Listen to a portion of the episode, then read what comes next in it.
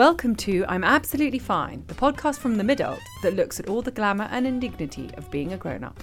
If you listen on the Entale app, that's E N T A L E, photos, links, and videos of what we're talking about will pop up as you listen.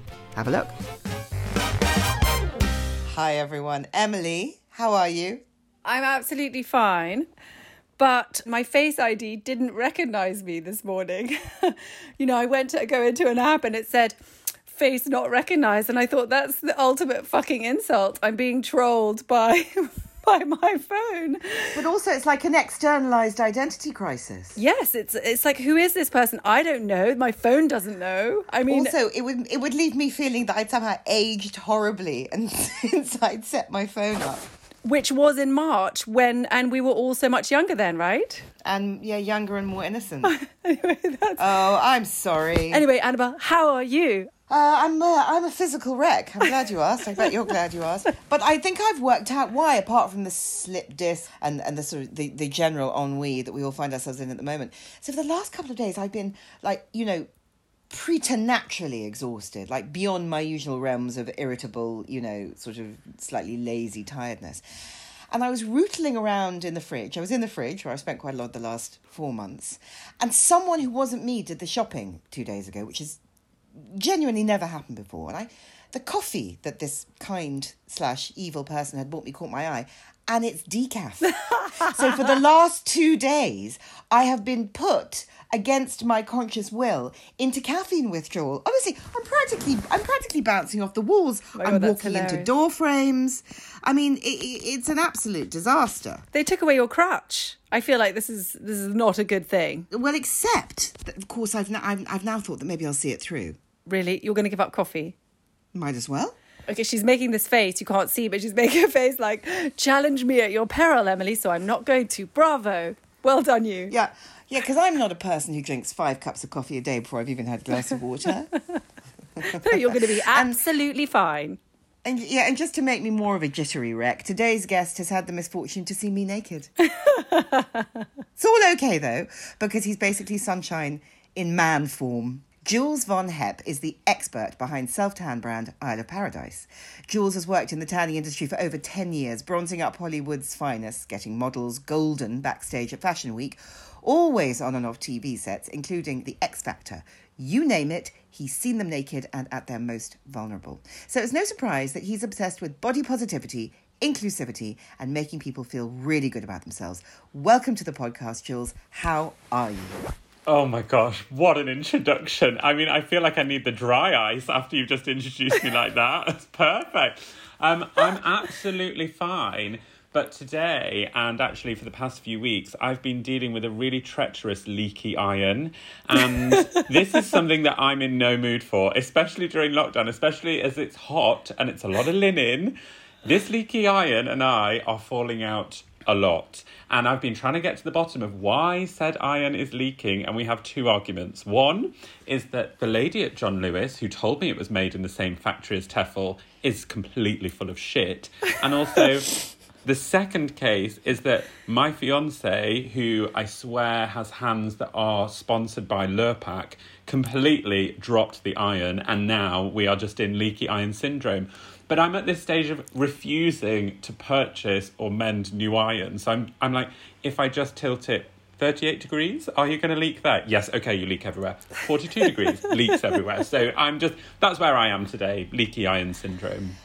I had a leaky iron, not a euphemism, at, the be- at the beginning of lockdown. And the confusing and, and distressing thing about leaky irons, and it usually happens sort of when you're right at the end of a sort of king size duvet cover. Not at the beginning, but you know, right at the end, sweating, you know. And um, is that leaky irons don't leak clean water. No. Leaky irons leak brown water, bran water. So it just fucks everything in the arse, doesn't it? Yeah, not in the good way. Not in a fun way. Jules. I like the word leaky, she says. It's a great word for something that's actually properly shit. Yes. Unless it's a vegetable, then it's quite positive. Okay, yeah, no, we like our leaks, that's true. Where's this going? Em? I don't know. I don't know. I was just thinking leaky. I mean, obviously, I can't discuss irons because I don't have an iron because I just, my life is ironless. She doesn't own an iron. That does not That's mean it is. so amazing. It doesn't mean that it's crumble free. It just. That's So cool. I know. If you were 25, you'd say that's iconic. I would say that now. I'm 33. It's a turn of phrase I openly use. Icon. Um, so, so, so, Jules, you've seen an improbable amount of women and men naked. And and do people do you, do you notice how people you you know you presumably you walk into a dressing room or you walk into someone's house you're about to tan them and make them more fabulous and gorgeous and we all get excited about a tan. Fuck it's like uh, you know there's nothing bad about a tan.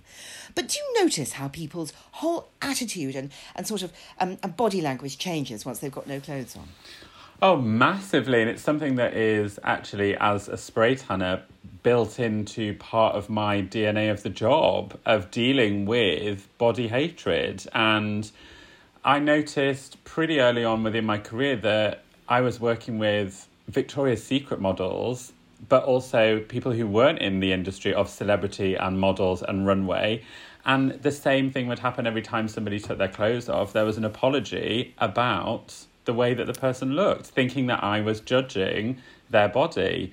And at the time, I was really suffering with my own body image and my own body dysmorphia. And I realized that actually I wasn't alone and that actually we are all completely programmed. And it's almost like second nature that we apologize for how we look. And I thought, well, this is just really fucked up. I, I used to apologize about anything from going to the hairdressers, I'd be like, I'm so sorry, I'm sweaty, I'm so sorry, my scalp might be like this. Or if I was having a wax, I would apologise. And actually, when I became a spray tanner, because it was really a job that found me, it wasn't something that I was like, I am destined to be a global celebrity spray tanner. I just fell into the role. That and it made me... is a Will Ferrell movie. Will Ferrell, you say, is thinking a bit more highbrow, Annabel, but fair enough. um, but it made me realise that the apology, we all do it. And actually, I wasn't looking. I, I would never look at somebody's body, mainly because it's incredibly unprofessional, but also I just didn't care. And actually, I noticed that what I would remember a client by if they were funny, if they were warm, if maybe they were sad, if they were hurt. I would never really remember any part of their body. And that's when I realized that no one was really remembering mine. It's just all our own stuff.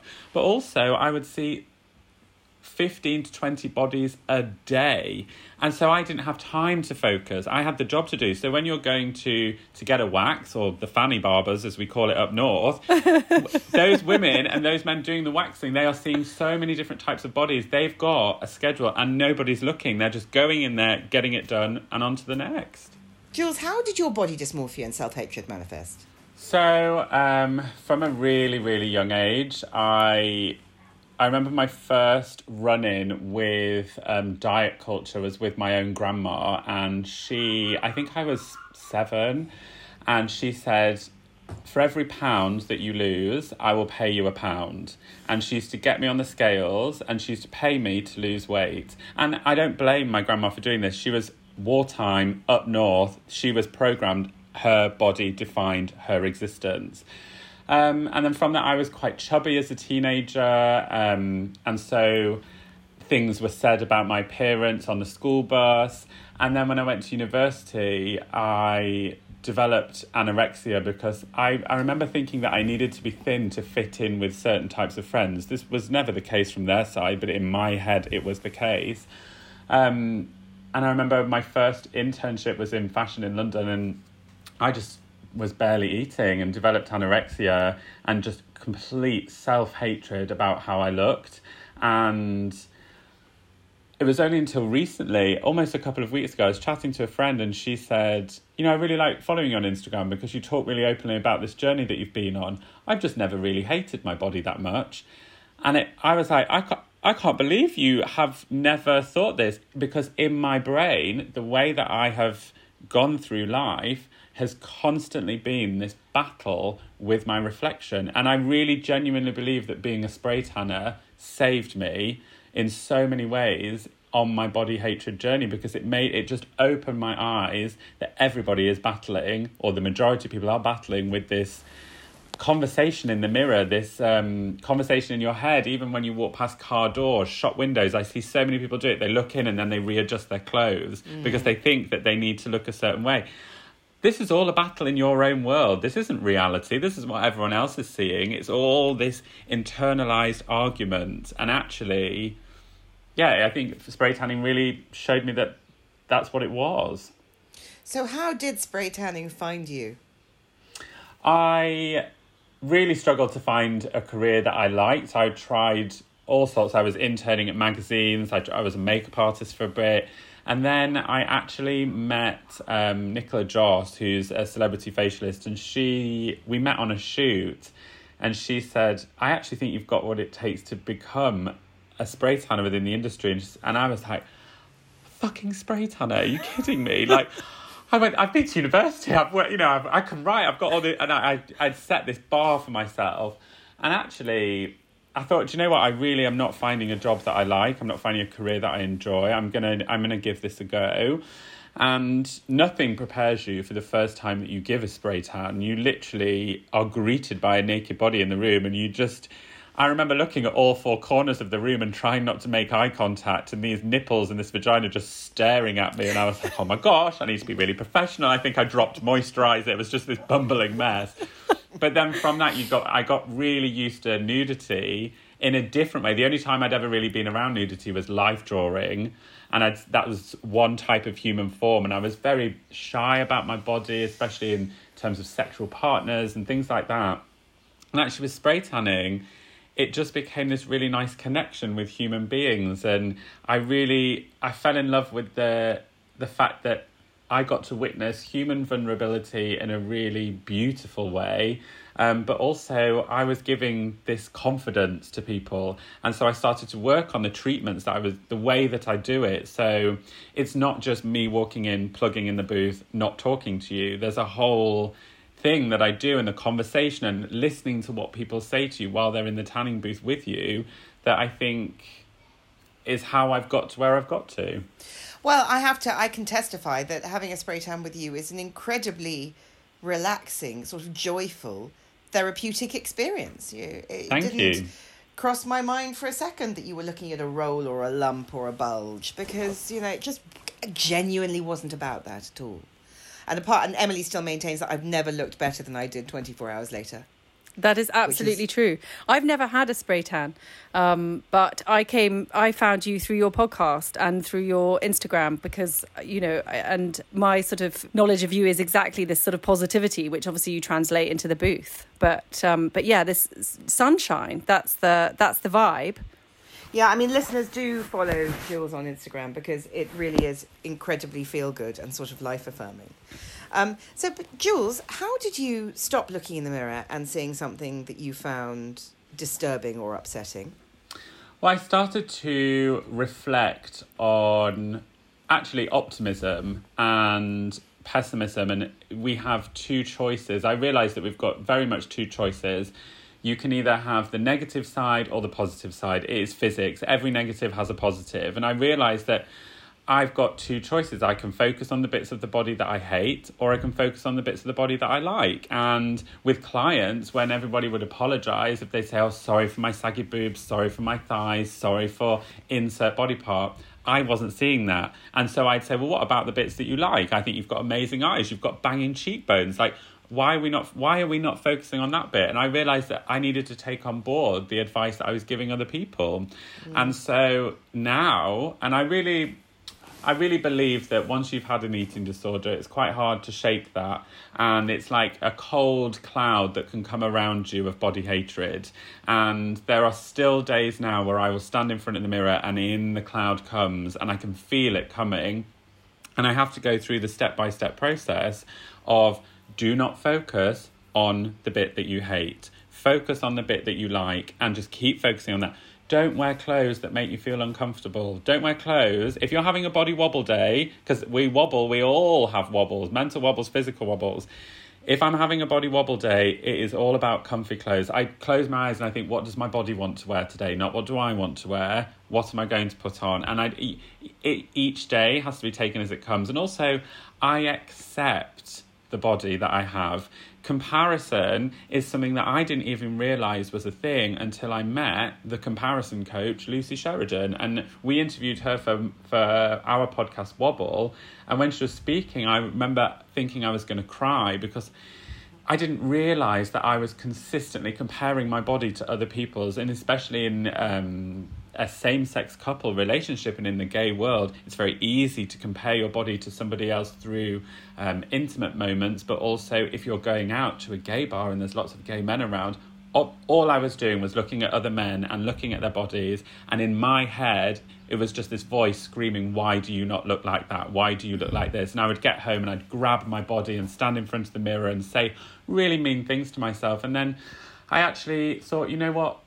You just need to accept where you are. You need to accept that this is your body, that you are a combination of your parents' DNA. And if you want a body like that, they're probably in the gym in the gym four gym. hours a day. Yeah, they're probably with the gym. They're probably in the gym working out four hours a day. Well, do you have time to do that? No, you don't. You only have the time that you've got, and you've only got the time that you've got to exercise. So I'm just not as hard on myself anymore. And I do think there's a combination of that coming with age and also. Um, it coming with me changing the messaging that I'm allowing to come in and out of my life.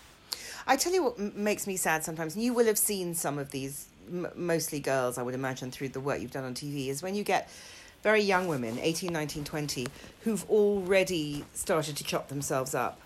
And they've added on a pair of tits and maybe sliced off something, sliced off a nose. They've got the lips are here, the arse has been implanted. And I just think, gosh, they've had no time at all to give themselves a chance to accept what was what was happening and then and then you can see that they get into that sort of um, strange destructive cycle where sometimes if you do something to your face or body it's I, I always think it's a bit like decorating one room in a house suddenly everything else looks like it needs redecorating and so you see this thing begin to spiral you must have witnessed some of that Oh, 100%. 100% when I have been with clients who one week I will go and they have just had um, more fillers put in. The next week, oh, I've got one client who had um, half of her ass in Dubai. In she'd had it frozen and changed in Dubai and taken out of her ass and put into her face and her fat was in Dubai.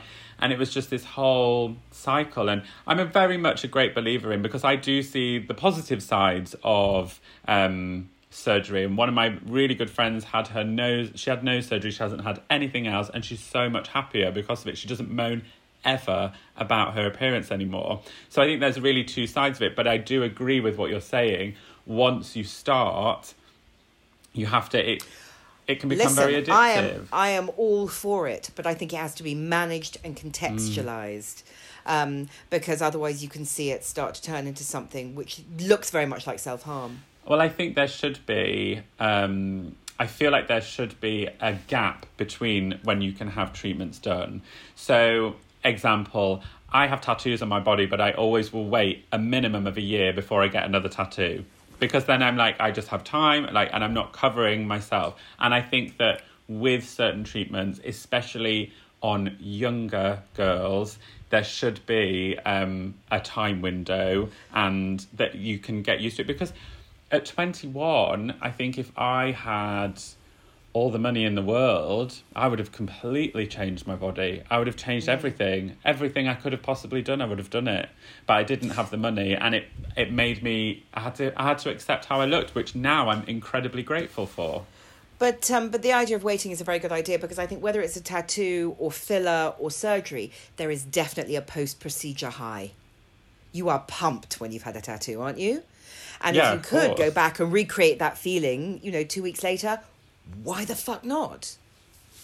But also, your environment can change within a year. And so, what insecurities are at one point in your year due to surrounding factors, and our environment is a huge, huge part of how we see our bodies. Are we stressed? Are we traveling a lot? Are we stuck in hotels? Are we not eating what we usually eat? Are we not being able to exercise because of what we eat? Are we going through mourning? Are we like incredibly sad? Are we comfort eating? All of these things are going to affect, affect how we look.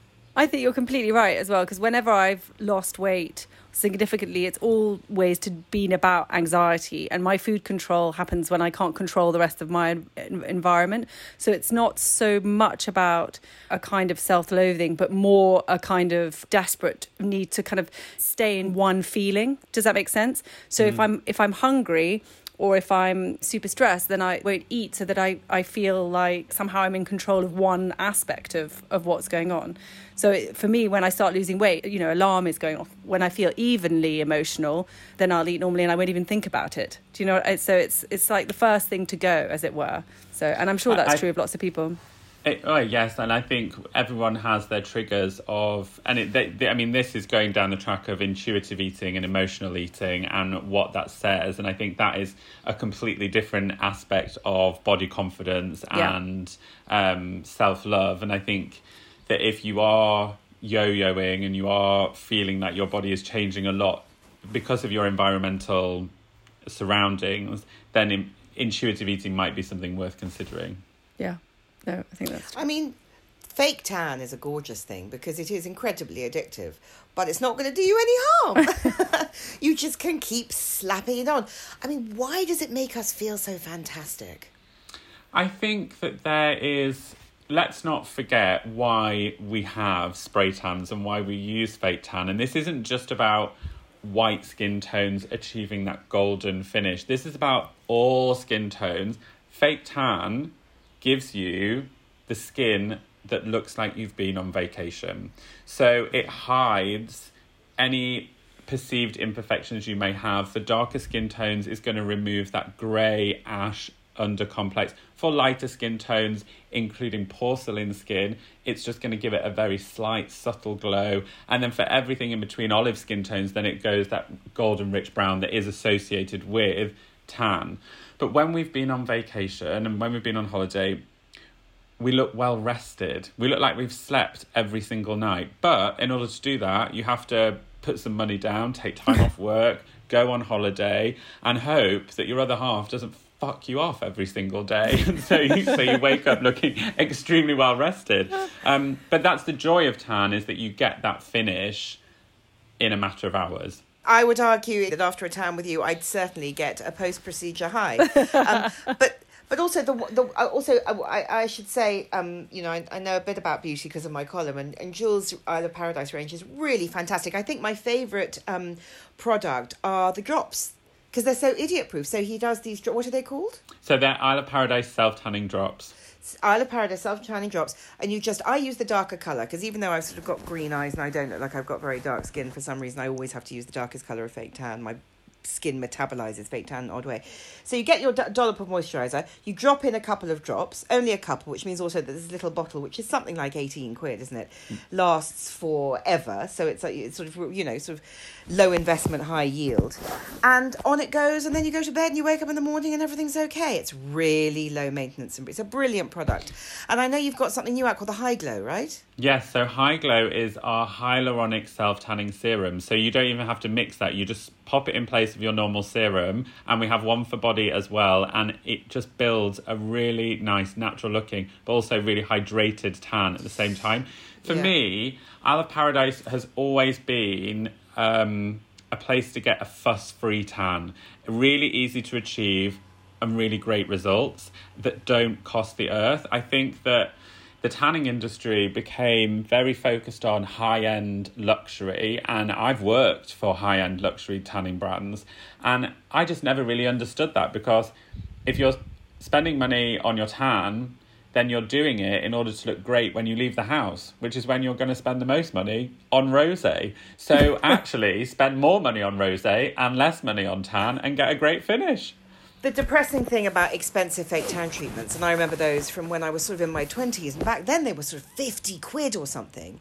Is it's it's it's from the moment from the moment it develops, it begins to fade. So you're spending you you would do it for you know a party, and it was a depressing way to spend your money. Um, is it is is tanning slightly different for telly? Yes, completely different because in television it totally depends on what the person you're tanning is doing. So when I was doing Strictly, it was all about okay, Strictly has really strong studio lights that using the wrong tan, you go under and they could look radioactive. And so you'd have to really change it and almost dull the tan down. But obviously, everybody's skin tone is different. On something like Strictly, you're seeing the same body every single week, um, but uh, different factors change. So I noticed that with certain clients, the week that they were due on their period, wouldn't take tan at all. The week after, they'd really take tan. And I was like, oh, wow, okay, hormones massively affect your tan. Um, and so I had to really work with each individual skin to create that consistent tan every single week. And also, you've then got. Can I the stop you and just say, Of course. we'll go straight, we'll go back to fade, I promise. But can I say, okay, so as a viciously hormonal creature who everything goes mad the week before my period, how might I handle my fake tan differently? So the week before, if your skin is going bad, if the week before you're due on, go darker shade. Take a darker shade and insist that your spray tanner uses a priming spray, a prep it spray that's going to help with the tan absorption. Or if I'm doing it myself, use more. Yeah, use more. Or if you're going to use, like, you could use an express formula. And if you were washing the tan off, off usually after one hour, on that week that you're changing, maybe leave it on for two to three hours. Just your skin is this amazing organ that you can read so much. So don't just think that it's the same all the time. It is the receptor that tells you what's going on in the inside. Yes. Sorry, now let's go back to fade. So fade every single week on Strictly, you know, I had to work with making sure that the tans would fade nice and evenly, and that's something that I really was so passionate about with Isle of Paradise. Is that yeah, tan can look great on day one and day two, but the really, really good tan will look good on day five and day six, and it will be coming Yes. off nice and evenly. Because those old fashioned fake tans, you'd end up with sort of leprosy or some sort of, you'd look like you had a skin condition. You'd look like tiger bread. days. Yeah. tiger bread. But it's so the reason for that is it's a very dehydrated tan and it doesn't have ingredients in it such as coconut oils, aloe vera, hydrating oils that are going to keep that tan soft during its whole cycle. It's just got loads of one ingredient and nothing of the other. And that's why, yes, you can get cheaper tans for £8, £6, perfect, but they won't look as good at the end of the week when really you're ready to go again. And so that's when tanning gets difficult because you've got to take the first layer off and then put the second on. So really, it's like anything I say, if an expert has created a product, nine times out of ten, it's going to be a lot better than the others. Yeah, um, I mean, with, uh, but also tanning for TV, you must have come across people in deranged high stress situations. I mean, we ta- take X Factor for example. We had a stylist on from X Factor who said that these very young contestants were basically gaslit to within an inch of their sanity and getting dressed in in in the back of a truck in a freezing cold car park. I mean, was it? Were you seeing people being pushed very hard, and was that quite distressing? Well, X Factor was the first real job in television that I'd ever had. And I'd only actually been tanning for three months. And I got offered the job. And I had a full time desk job in the week in marketing. And I was doing tanning at the weekend. And I, and I had to like take every Friday na- afternoon off. And I had to tell my boss, look, I'm doing X Factor. And then I'd go in on Monday and be like, oh my God, I've just been with Lady Gaga at the weekend backstage at X Factor. And here I am giving no fucks about this marketing report.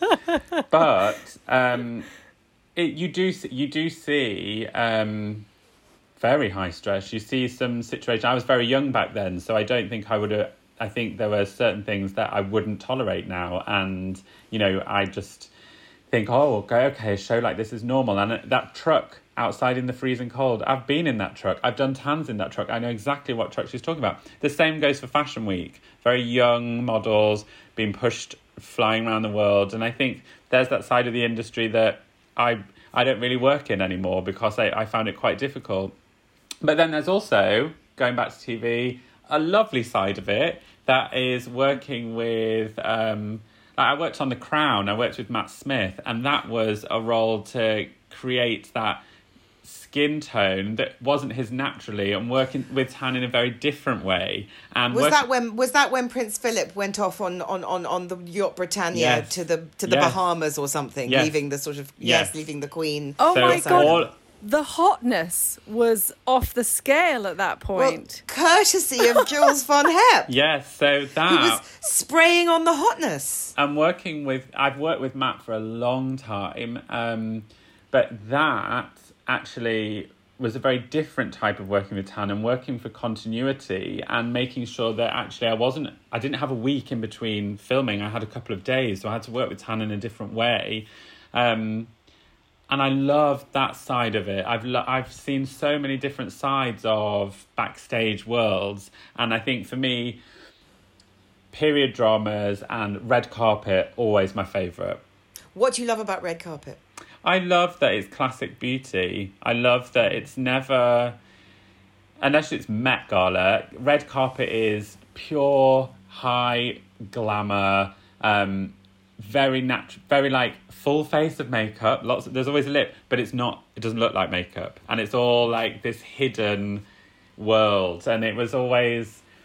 I liked it because I I'm known in the industry as, as somebody whose tans just look natural. They don't they don't look like you've had a spray tan. And so if you've got to hold a microphone, if you've got to carry this clutch, you're not going to get that fake tan look. I'm all about hold a man like with you. yes, hold a microphone with your sort of you know tobacco stained knuckles. You know when fake tan goes wrong and your elbows go where your ankles go terrible, Yeah. and it's all a disaster. Are there any? Uh, if you could give um, people at home doing their own um, fake tans sort of three top tips about how not to fuck it up, what would they be? Um, so practice makes perfect, and don't believe that your skill set is based on doing one at-home tan five years ago and you messed it up so badly that you can never go back again. You know, the first time you blow dried your hair, the first time you did a smoky smoky eye, you probably fucked it up quite a lot. And actually, it's the same with tan. Just read your body and learn from your mistakes. So if you've got it stuck in between your fingers, next time wash in between your fingers immediately after use. If you missed Yeah. a point on your ankles, make sure you make do that point. Um, if in doubt, buff it out. So if you have put on a tanning water, if you put on a clear mousse, if you put on the drops, and you're thinking, oh, what, what if I streak? Just get a sports sock, turn it inside out, and rub it all over your body, and it will buff and blend anything, and it will stop that streaking from happening. Um, a great place to start practicing on your body is the legs. It's really good because if you make a mistake, you can put on a pair of trousers, a pair of socks, and you can cover any mishap. But you'll get used to how the tan responds on your skin. And I always say when I tan somebody for the first time, you know, this might not be the best tan that I'm going to give you because I don't know your body and you don't know how tan is going to respond. But we have to work together in creating that perfect glow. So, um, if a tan, if if it goes too dark, then next time don't apply as much. If you want it to go darker, then next time apply more. So they really respond to your body. There's also so many videos out there now that you can literally flood yourself with in creating that perfect tan. When I started tanning, I think I was 15 and I was using all sorts and I was proudly walking around Leeds just looking horrific. So so you know, thank your lucky stars that you've got the internet now that can help you. I'd like to see a photograph of that. I mean, looking at you now, Jules. Jules is Jules. Jules grew a lockdown top knot that Yes. he is determined to hold on to. That suggests to me that while you were doing horrific things with your tan, I bet you were doing experimental things with your hair, walking around Leeds. Oh, I've had every hairstyle going, and I was a big fan of the mullet when it came back, and I don't even think it did come back.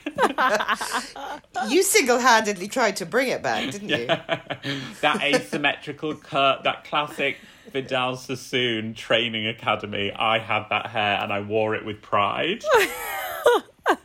Um, so, what's the plan for Isle of Paradise?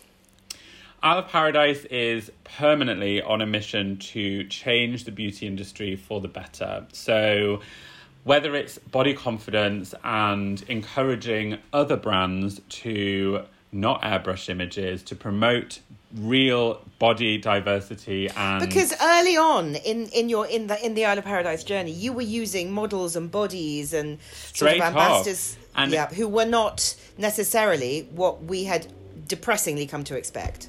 And that was the thing. I got asked a few times, how does it feel to be somebody that's changing the beauty industry for the better? And I'd think, oh yeah, it's it's great, but it's also really sad that it's taken me and my career to get a brand to this point because until then, tanning brands were just the same body type, the same skin tone, the same beach slash swim pool backdrop. It was all the same. And I was like, well, none of my clients are wearing white swimsuits and lying on a fake pool. That's not happening. My clients are, you know, struggling themselves into a dress on a Saturday night after a few rosés and they're going out. So I want it to represent those women and real women. And so of Paradise just was a true representation of the women that I saw in my tanning booth. Um, but also, we're on a real mission for sustainability. And today, we actually launched our first um, of Paradise Less Plastic, More Paradise pouches. So they're refills for the tanning water. And it's 81% less plastic than a traditional tanning water. So you can buy your water, and the next time, instead of buying another water, you can buy a refill, and actually, you're using less plastic. Um, uh, what? What? Sorry, sorry, sorry, sorry, sorry. What is a tanning water?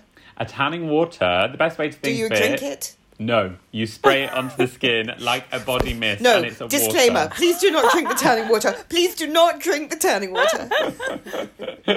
um, but it's uh, you spray it onto your skin like you would a body mist, and you rub it in with your palms. Wash your hands after use, and within four hours, your glow is on the go. You can also use it as a setting spray. I keep mine in the fridge and just spray my makeup afterwards, mm. and then wash my makeup off, and I've got tan on underneath. Yeah, brilliant. Um, yes, I was just thinking when the hot flushes start, that's what you want is a bit of Isle of Paradise tanning water in the fridge, where I live, as we know, with my decaffeinated coffee. Jules von Hep. Oh. I mean, how could we love you more? Em, could we love him more? I don't think so. You're fantastic. Thank you uh, very he's much. never heard that before. Jules, will you come back and see us? A hundred percent, a hundred percent. Hopefully, we can record in person. Yes, please. Yes. Near a bar, if anyone's interested.